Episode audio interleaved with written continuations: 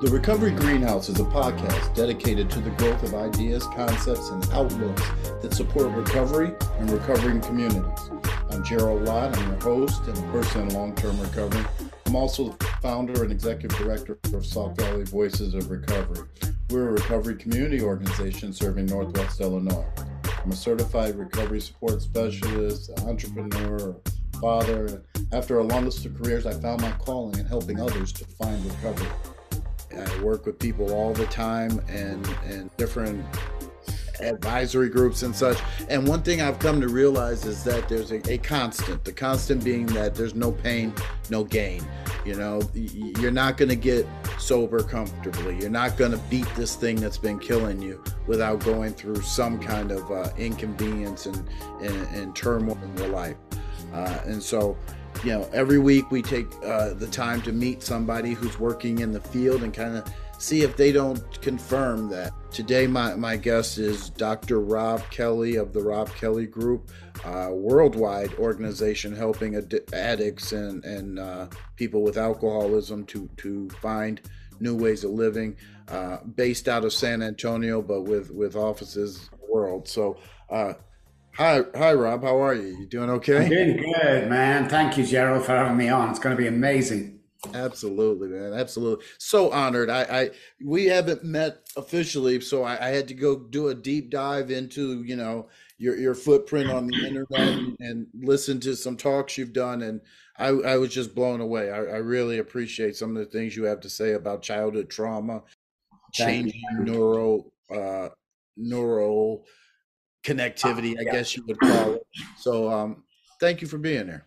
Of course, man. Thank you so much. I'm honored to be here myself. So let me ask, man. I, you know, we're in a we're in a little rural town, hundred miles west of Chicago.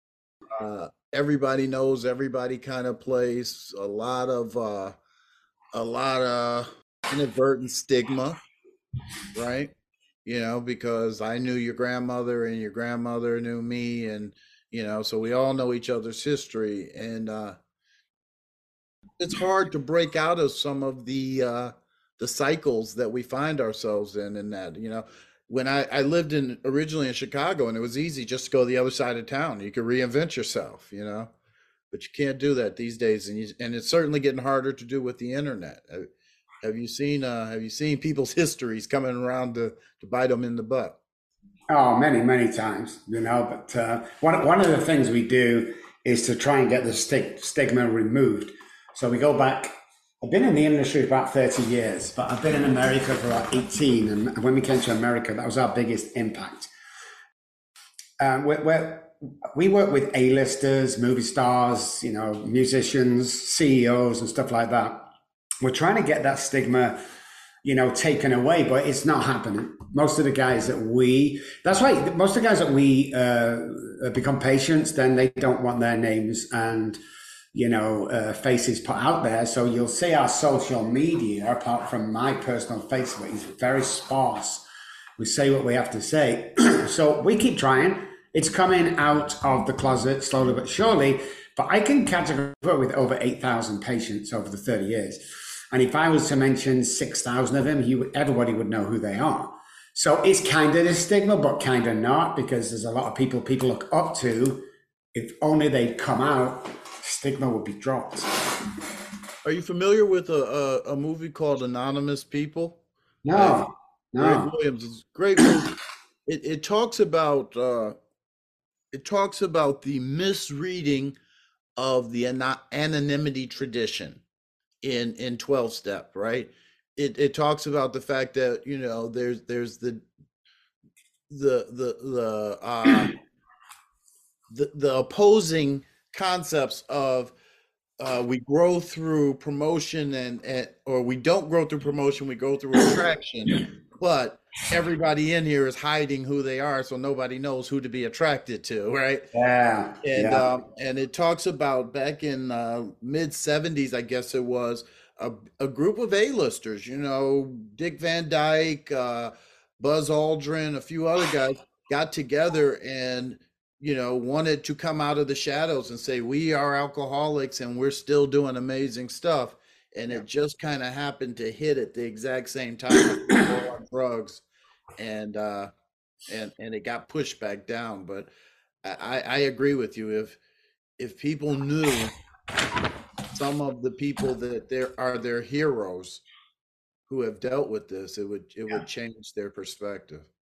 Definitely, definitely, you know, and uh, it's it's part of. Uh, I mean, everybody knows somebody who is suffers from alcoholism or addiction. That's where we are today in the world. um, so, and, and I, I, ask people all the time, you know, do you know somebody who suffers? They go, no, and I go, well, it's probably you. Nine times out of ten, it's right. right. Yeah, it's right. So, uh, yeah, I mean, we love what we do because we do what we love. But what we found with with, it, with alcoholism and drug addiction are different. I'm just going to put that out there. Alcoholics are born, drug addicts are made.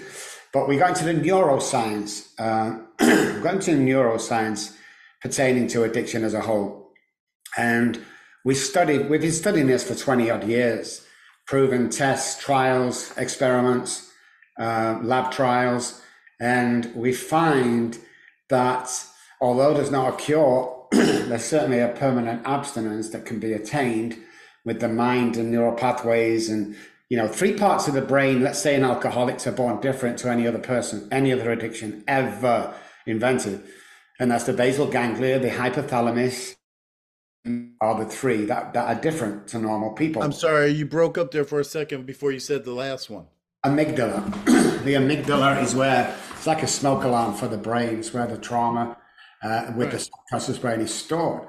So when people hear that for the first time, that's not impossible. Alcohol has 1% to do with alcoholism and the same with drug addiction. It's not a problem. Alcoholism is a predisposition passed down from generation to generation. They skip a generation, but it's there. So I often say to people, if you think you're an alcoholic, but you can't trace uh, three generations back as addiction or alcohol and problems, then you're not an alcoholic. You're somebody who abuses alcohol. And there's a huge difference between someone who abuses alcohol. He looks like an alcoholic. Oh, Jimmy there drinks every day as an alcoholic. Doesn't make difference how much you drink. Uh, 10 DUIs, T, uh, DWIs off the, off the police doesn't make you an alcoholic. A warning from the doctor does not make you an alcoholic.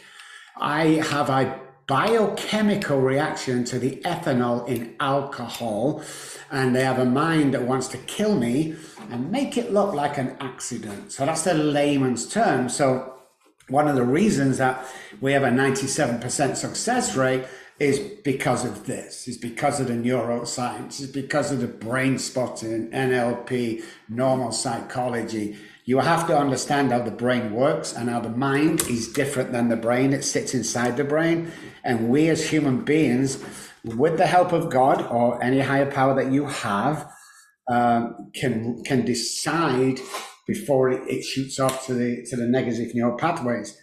So when we have a spiritual awakening, which we find some sort of energy, because the mind is energy, and there's energy out there that's attract. Once we have a spiritual experience, and what's called a psychic change in uh, Alcoholics Anonymous, we knew, know it now as uh, rewiring the brain, then your DNA changes. But so, DNA so, actually changes. So I guess I, am I'm, I'm stuck at you said that alcoholics are born, drug addicts are made, and you don't you don't see the same uh, deficiencies in the three different areas in, in drug addicts.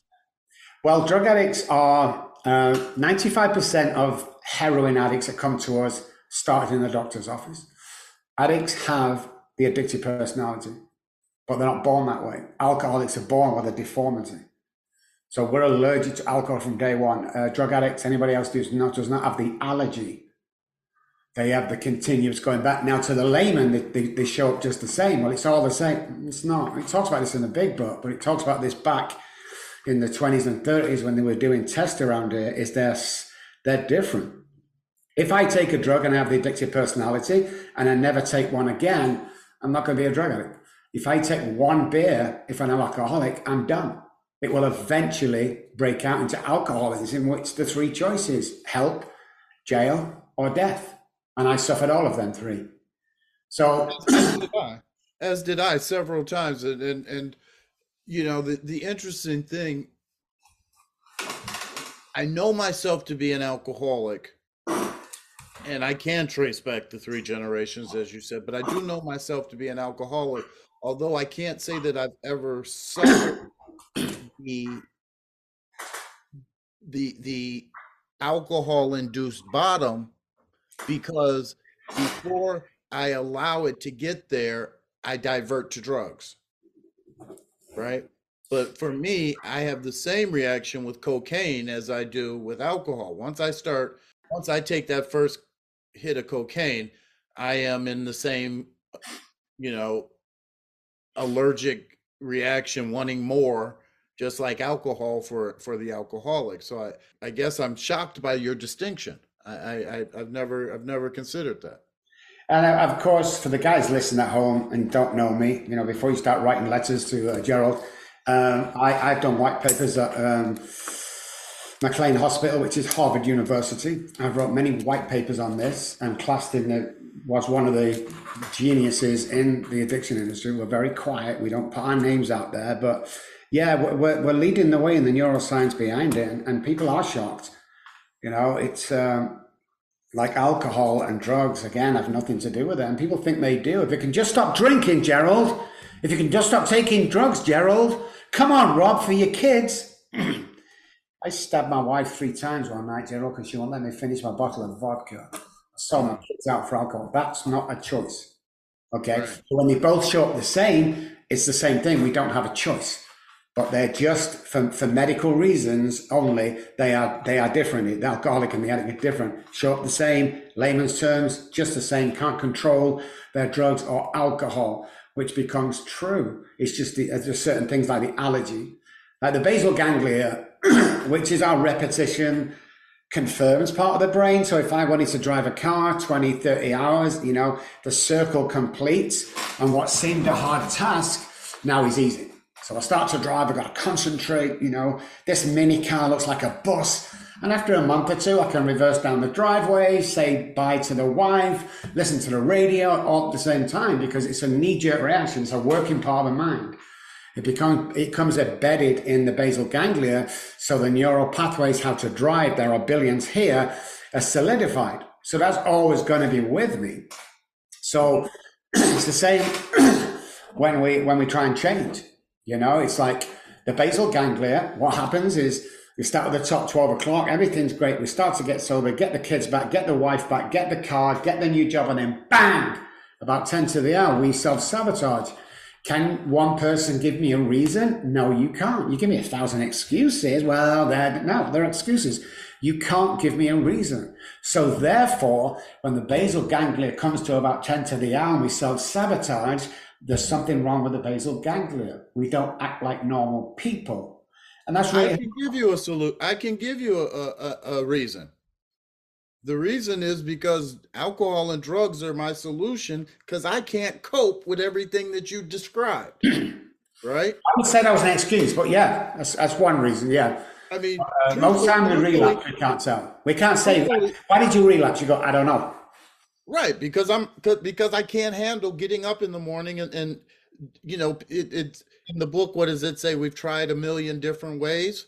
You know, well, I've also failed you know, I'm, I'm done light bulb of trying to uh, deal with problems without going through any pain, right? And until I'm willing to be sad and to realize that I'm not the center of the universe, until I'm willing to realize that I'm not going to w- walk out in the streets and people are going to throw gold and uh, and and confetti, right? Yeah, definitely. Life definitely. hurts and I hate it, but when I'm drunk, I don't feel it. No, we, we when the relapse happens, it's for me when I used to relapse, it's all all bets are off, you know. And I, I've done enough damage to last twenty lifetimes in my past. So I'm again that situation. So the idea is, is the question we start asking ourselves 20 years ago was, why does that happen? Why suddenly? Is it a trigger? We, don't, we don't like the word triggers. It's a, it's a, it's a brain recall. It's a memory recall that sets us back. But what we, we don't have choice of whether we drink or not while we're suffering. We do have choice when we're recovered. Mentions recovered 17 times in the big book, mentions uh, recover nine times. And the only time it mentioned recovering is to the wives and to the employers. So it's definitely you can recover from this we're going through. I'm a big book guy. I love big book. Uh, on, on the top, the very first line when it says Alcoholics Anonymous, if you read underneath, it says This is a, this is a story of many hundreds of men and women who have recovered from alcoholism. So you can recover, but there's no state of mind and body. Yeah. So there's no you can't there's no cure, but you can be in. It's like it's like there's no cure for food poisoning or the common cold. Right. So I, I had food poisoning once. I went to the doctor and he's like, oh, oh my God, you, you know, here's some pills, drink loads of water. And when you finish and you get well again, uh, you will have recovered from food poisoning. So I said, well, there must be a cure. No, there's no cure. But let me, this is what he said, Gerald. Let me give a few simple steps to make sure you don't get, get in that situation again. Right. What happened to AA as a whole back in the day, where it was 99% success rate as opposed to 4% today, is people today read the steps wrong and they read the book wrong. The amount of people that go to AAB and has never seen a book. Step one, I ask people all the time, hey, listen, what's step one? What are powerless over alcohol? No, I don't say that. Yeah, it does. Well, read it. We admitted we were powerless. Right. I passed four liquor stores that come into the office today, Gerald. You think oh, I was powerless? And this is the stuff that changes the mind and changes the reasoning around. Just because you're an alcoholic doesn't mean you're destined to drink yourself to death. In actual fact, some of the trials and tests that we've done with alcoholics and addicts, once they sober, some of the smartest brains in the world. We're I agree. I agree. My wife has summer shandy that she bought a year ago in the refrigerator, and I pushed it to the side because, as you said, I was powerless. Once I hit step 11, I regained my power. Fine. Right? And, and so, in my mind, you know, there's groups out there that are telling people, hey, we're going to take a step a month, right? And in my mind, I don't get the power to beat my my my addiction, my alcoholism till step 11. Telling me you want me to suffer for 11 months and and just say no, right? Well, thank you Nancy Reagan, but I'm good. I, you know, I'm going to find somebody who's going to get me through those steps as quickly as possible to get me to spiritual change so that I can live my life without having this thing beating me down. So when you, when you look at the book about that, see, I've traveled all over the world with AA for I don't know forty years, and I would say that uh, eighty percent of people in any AA moving around the world uh, are not alcoholics. They're, they're I people agree. who take it hard, they go to the doctor and all that. But you look, if, if, if you look at it as a whole, you know the compulsion must be taken away, and that's and that's what the book tells us. Um, you know, there's 351 God words in the first 164. There's 130 promises. The promises that have to come true, not just the nine you see on the wall or whatever it is. That you know, there's 120 messages that, that the writers want you to understand, and there's 137 seven uh, guaranteed uh, movements. I can't remember what they're called. must words. You know, we must do. If I want to get in this place, I must do this. You know, but people go to AA now nowadays. and by the way, if you don't know Gerald, I'm the guy that's, that voices things when other people only think about it and don't do it. But I don't care. You know, the real AA is amazing. The real book is far beyond its years. In fact, I don't I don't believe in the stories. I don't listen to the stories. I've never never read it. My, My book, book is- I wish I had my book right. It's this big. My book. That's 164. And I, I've mentioned the big book as one of, of one of the leading, if somebody wants to know about it or recover, it's one, and me, I went to Oxford, I've studied, you know, at uh, Southampton University and across the world. Um, the number one book pertaining to the recovery of alcoholic is the, is the big book of Alcoholics Anonymous. End of story. You know, they talk about psychic change, and, and people go, oh, psychic change, I don't know what that is. But you look at the medical fraternity 10 years ago, they found out about neuroplasticity and the brain you can remold. It's the same thing as a psychic change. How did, how did they know? But I, I mean, and many of the stuff I do, I do a talk and it's a, it's neuroscience linking to the guys in 1938, 39 who wrote that book. And it's mind blowing how they both tie up. Yeah. Well, let me ask, man. So, so you seem to be from you seem to be from the same side of the table I'm on. So I'm going to ask you, man, how do you feel about that? Not, I'm, I'm not going to, I'm not going to shade my my question. How do you feel about and acceptance was the key? acceptance. I mean, for me, I mean, I had to. It depends what acceptance you're talking about, but I had to, I had to accept first of all that obviously I had a problem. I'm the alcoholic, blah blah blah. But uh, the acceptance that people are talking I'm about. is- talking, I'm talking about that statement as you hear it at, around the tables. You know, oh, page 449 or 4- 417 or whatever. Acceptance was the key. I hate it. yeah, I hate it. never read it, but yeah, I would agree. I would agree. I feel like old timers throw that around, and new guys walk in, and what they hear is not what was written, which is I had to accept that I was alcoholic. They hear, oh, I got to accept that my wife was cheating on me. Oh, I got to accept that I got passed over for a job. And my version of the 12 steps does not say that. My version says I'm supposed to stand up for myself and be something. Yes, I like that, Gerald. I like Oh, that. And you know what the second worst misquote that this is what will kill people? When I hear people say this, how many people have you killed with that line? Is I can choose a God of my own understanding. Never says that in the big book. It said choose a God, there's millions of gods, as you understand him with a capital H.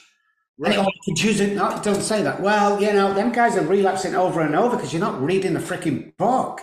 You're Right. pretending you know. Then we've got all the sponsors who are sponsoring 20 and 30 people. It's like, shut up. You've never gone through the program. You're not an alcoholic. You've never read the book. If you're misquoting or quoting something else about recovering from alcoholism in Alcoholics Anonymous and it doesn't come from a book, it's your opinion. And guess what? Your opinion is going to kill me. So shut up, sit down. I don't care how many years you've got. You've got nothing to say in these rooms. there's a there's a speaker I got turned on to a dozen years ago, uh, out of Texas somewhere. Probably lives next door to you. Guy named Mike Robin Raymer. R. Raymer? Robin R. Oh, no, that- probably no. I I was thinking of Chris, uh, Chris Raymer. Yeah, and Myers I Raymer. like him too. Oh, But I love him. He was my all of them, and- and the thing that got me was like you're sitting in a meeting and some guy keeps talking about how he can't get his cat to stay in in the house. Meanwhile, there's a guy sitting in the corner who's about to come apart. If he, you know, he's gonna go blow his brains out tonight because he can't do this anymore, and we're wasting that man's time. And and so I I at, at some points I think I've I've become overzealous in my in my 12 stepping because uh you know, I take it extremely serious, man. Yeah, well, it's a serious disease and there is a solution. It's like, you know, I, I get sponsees still coming keen temps through the steps. Yeah, we'll do a, we're going to read the book first. Let's get a full knowledge of your condition. That's what the. So that might take three or four days. Then we do the steps in two days.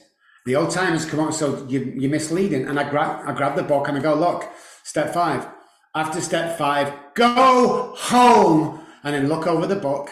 Come back next you finish it. I mean, well, it isn't a race for me. Well, it's a race for me because I'm freaking dying of untreated alcoholism. And just because you can stay 12 months of being sober because you're not the real alcoholic, you expect me to do that. So what happens to the newcomers who are real alcoholics? They think that they're the odd one out. It's like Jimmy's been sober for 20 years. It must be amazing. No, Jimmy went there because his wife told him he was an alcoholic. So he can go there all the time and have a laugh and a joke. This is serious business, guys. If, if you if your sponsor's not got through you through that book and at least step one before you leave him and the other two steps within a week at the most, get somebody else. Get so, unless you're not the alcoholic, get somebody else because it's going to kill you. Jimmy's know, going to the meeting because he's lonely. Yeah, well, you, you, know, what You you, said in the last five to. minutes. If you go past all my all my talks, you'll find what you said on, on some of the, the stuff I've been on. It's true. First of all, we haven't got time, and we're allowing these guys to come in who are lonely, who, who can't find a partner. You see, back in the day, 1938, 39, and 40, there was a 99% success rate around Akron, obviously. And here's what happened to AA, guys, I'll tell you. What happened to AA is the, the treatment center was born with the Betty Fords and the likes. And what AA allowed to do, we allowed them guys to come in into our meetings and we allowed them to tell us what a bad day they're having and look at my cat, do you think he's an alcohol? We allowed that as, as, as a group. And what happened was AA buckled under that weight. And we still go on today with these guys that love to hear themselves talk. And if you're not talking about the solution, what are you do? Like you said, Johnny's in the corner dying of untreated alcoholism. He's going to go on. What, what have you done? You've told a freaking story. Big deal. You're going to kill him. What have you done? Told him how long you've been sober for 20 years and you're still having a bad day today? But wrong. That's still going to kill him. What have you got in your ammunition, either book or voice, that's going to save his life that day? Because if you haven't, shut up. You ain't got nothing to say. And That's what gets me on my high horse. You know, I and and I'm sitting up on the same high horse with you, man. Right? You know, and and, and the thing is, for me, I know how hard it was for me to finally get there, man. Well, I wasn't sober. I was dry multiple times. I then got sober and stayed sober for five years and then did another nine dry, relapsed, and now I've come back. I have earned my seat at that table. And I and I look at people around the table and, and I tell them all the time, I'm not here to save the next man, right? Then you're not here for the right reason. You're supposed to have gotten this when you did the 12 steps. Exactly. We go to bear witness. That's the only reason I go to these to bear witness that are still suffering alcoholic. I'm not going to tell you stories if there's no you guys there. I'm going to shut up and just sit there and just listen to the moaning, the piss and moan every day. You know, if this is not about stopping the alcohol, this is about how good is your life right now. Because I'll tell you something, and I know this for being wealthy these days. But when I get, to, if I let's let's lay out on the line right here. If I get to heaven and, and Saint Peter opens and God's there or Jesus is there, He's not going to say, "Hey Robb, how big was your car? How, how expensive was your house?" Do you know what He's going to ask Gerald? You know this. He's going to, how many people did you help? How many people yeah. did you save from a dying death and led to me? How many, Robb? And I let can me, answer it with pride. Let me, throw, let me throw one at you, right? My third step prayer does not say take away my difficulty so that Gerald can have a great life. Wow. Yeah. Yeah. Yeah. Definitely. Yeah. My third step prayer says take away my difficulties so that I can bear witness to your power. Yes. Right? Yes, that is it. I don't I, I was sitting in an all recovery meeting once and a guy who, you know, had burned up everybody in his family for I don't know how long and and everybody's like, "Oh my God, you got sober for the you know 99th time." And the guy goes, "Yeah, well, you know, I'm just ready because I feel like I deserve a good life." You don't deserve a good life. You gave that up. You yeah. traded your good life for something you shot in your arm, right? What you deserve is to sit there, shut up, and wait for somebody to come along that you can help so that you can repay some of your God points. Yeah, exactly. I anyway, keep like guys coming to our meeting, they never leave. There's about 80 people. We started it from two people only, me and another guy. But uh, if you come in our meeting, you, you're not leaving. Not without getting help or, or giving a big book and you go through the first X amount of pages straight away. It's like suddenly the biggest realization is it's not about me. Right. It's about the guy that's going to go like you said you know shoot my, my wife's brother did that man. He was at an event everything seemed good. He was an alcoholic couldn't stop. Uh, his family were there his kids were there and he says i'm just going home for 20 minutes. Went home walked straight in the garage took a gun out and shot himself in the face. That's alcoholism. It's not oh i'm having a bad day blah blah blah. this is life or death we're talking about. And then if you're lucky if you go through the steps and you have the spiritual awakening and psychic change we get to help other people. We get that gift of recovery to other people. No, it's not about me. Why, why the hell is it about me? You know, it's about if you're not helping someone on a daily basis, if you're not changing the world on a daily basis, go drink. Go drink. Because you're selfish, inconsiderate, dishonest. If you're sat there think you're recovered and you sat at home, go to one meeting a week and you never really take any calls off people, go drink. Sorry, but go drink. I, I, I, I a lot of times guys say, "Oh yeah, take your time through the st- steps." And I said, "Well, let me ask you: if you fell in a hole and I put a ladder down to you with twelve rungs to get out, are you going to stay on one rung for a month and then another rung for a month, or are you going to climb your ass out?" Right? Yeah, you know? and they're the guys that die in. I, I, I, was sick and tired of people dying inside and outside of, of, of AA and NA and CA because of lack of knowledge so you can't really be in a meeting with me and, and pull that because you're not quoting the book and you're wrong. And, and, and I'm I'm like Chris Raymer. If I'm in a meeting, you're there and you misquote, I will stand up and pull you. No crosstalk. Shut up. He's telling people the wrong stuff that's going to kill him. And, and I know a lot of people hate me in AA, and that's fine. Keep doing it because you're the guys that I'm not talking to. I'm talking to the guys that are dying of untreated alcoholism. I'm talking about the guys that's recovered from a hopeless state of mind and body uh, and go about to bear witness that are still suffering alcoholics. I'm talking to them. You guys that come here because you're sad and lonely or whatever it is, that's fine, man. But when a newcomer comes in the door, again, shut up. You got nothing to say. Shut that it off. a lot of people off, but you know, it has to be said. Well, you know, I mean, if we want to do Oprah's book club, I'm all for it. Like yeah. you said, right? If nobody's got a problem and we're all good, then let's have at it. Yes. But when a guy comes in and says, "This is my first meeting," I always say that I'm not anonymous in AA, but I really value your anonymity. So I, I announce myself as my name's Robb Kelly with two B's, and I'm an alcoholic. Because imagine how many Robs there are in my town. I, I, don't, I don't care, you know. Plus the work I do, everyone knows that I, am a recovered alcoholic and been through everything and was homeless with alcohol.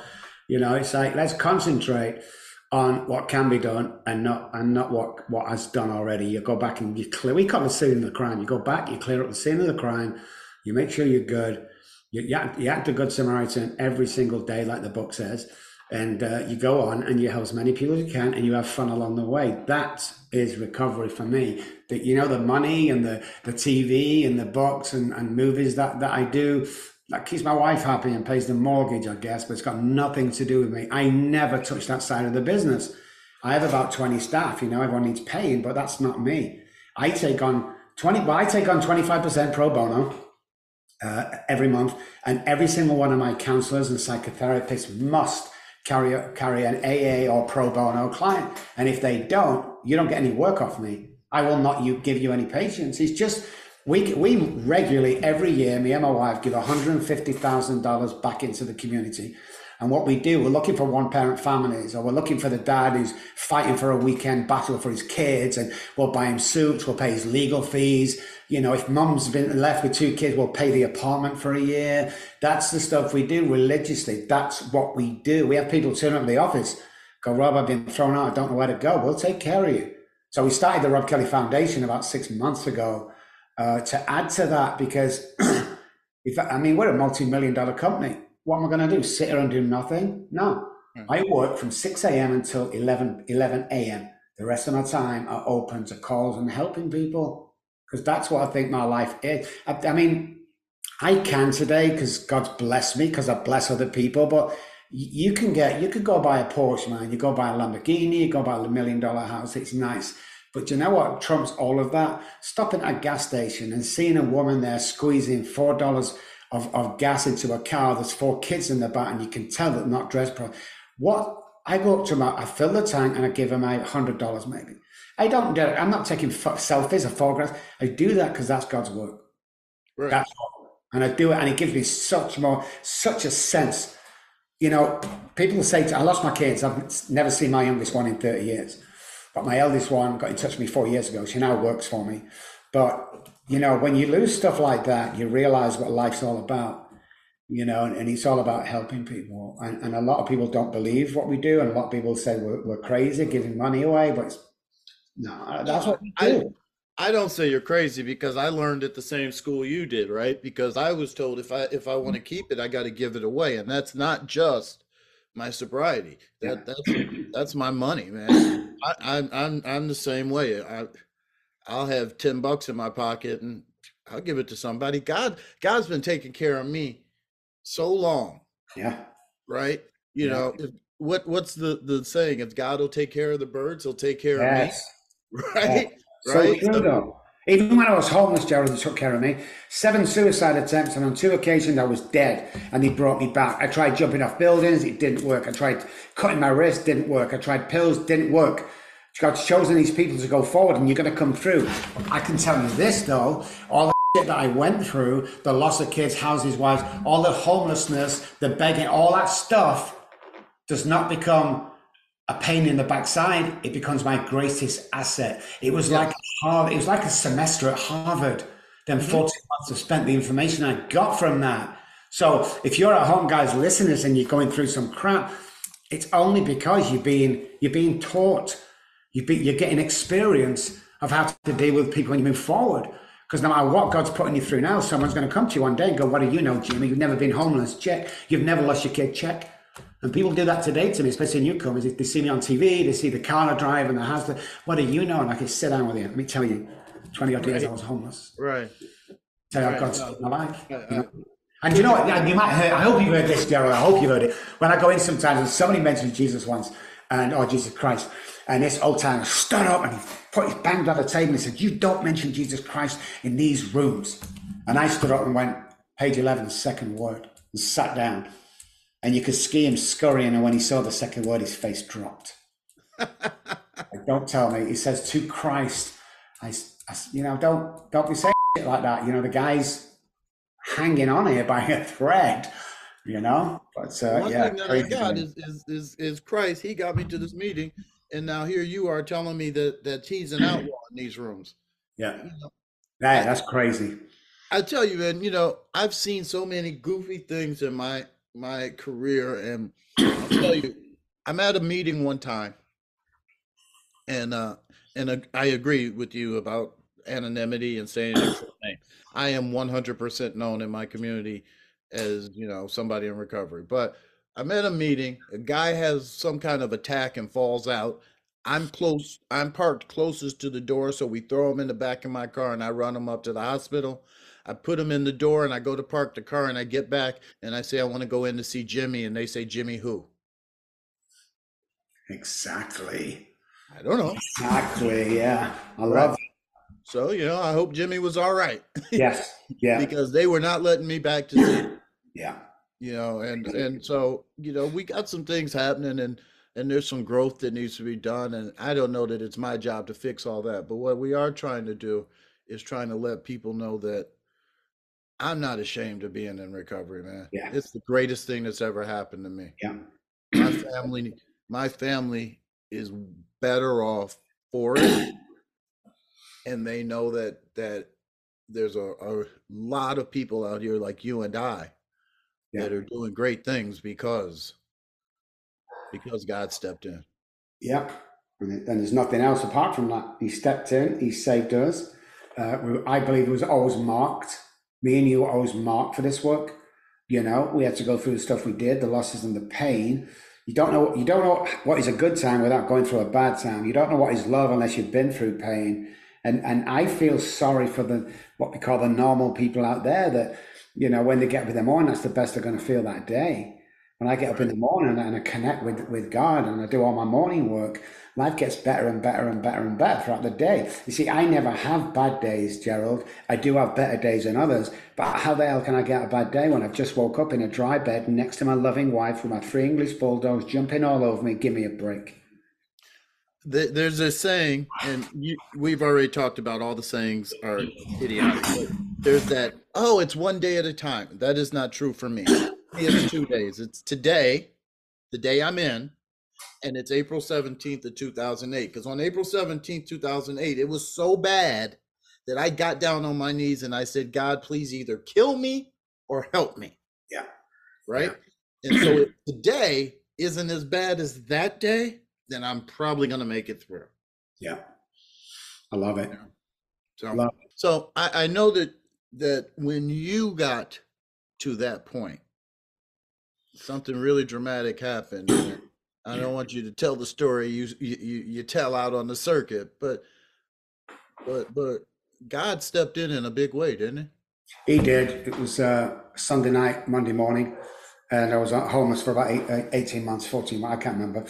Anyway, uh, dropped down my hands and knees in the in the back ends of Manchester, and it's raining at the time, and, and I just looked up to the sky and I said, I can't do it. If there's a God up there, I can't do this on my own anymore. And 30 seconds later, a guy went around the corner, go to the, you know, took me back to his house. I can stay as long as I can. I went to the meeting, saw this guy called John. He asked me to come around to his apartment um, for 12 weeks because I said, Would you sponsor me? And he said, No, I will be your spiritual advisor for a period of 12 weeks. So every single Wednesday, I'd leave Derek, the found me on the streets, and I'd walk an hour there. Uh, or I think I left at seven, I'm not sure. Anyway, I had to get there dead on the dot. I had to wait if I was early, and then one minute to eight, he'd walk me out. I was really worried about that. We could be in the middle of conversation, but he'd walk me out. 12 weeks. And I knew on the last day uh, that I would never drink alcohol, but my life had changed and was going to change. And he told me your life will change from tomorrow, and it did. It was crazy. So I went to the gas station, and bought him a little teddy bear. About four or five weeks after working with him, went back to the apartment. There's nobody there. So I was banging on the door, and the right hand neighbor come out, and she says, "Can I help you?" And I said, "Where's John? Where's he moved to?" And she said, "John." I said, "Yeah, your neighbor." She said, "I've only been there for four months, and there's been nobody in that apartment." Hmm. So I let her close the door, went round to the other side, I knocked on the door, and a big guy came to the door. What do you want? I said, "Where the hell has John moved to? Where's he relocated to?" And he looked at me. And he said, "John who?" Like, what? I said, "The guy next door to you." And this is what he said: "Look, look, mate, you're wasting my effing time. Let me tell you, that that apartment's derelict. You can't go in. So's the bottom apartment. You walk in that thing, there's no floor in it. You got the wrong address, go away. So I went back to the meeting that I'd met him like four months ago. And when I walked in, because of who I am, the chairman's like, oh my God, Robb, you come back, amazing. I said, you know, has John been back? John who? Went through all this John who again.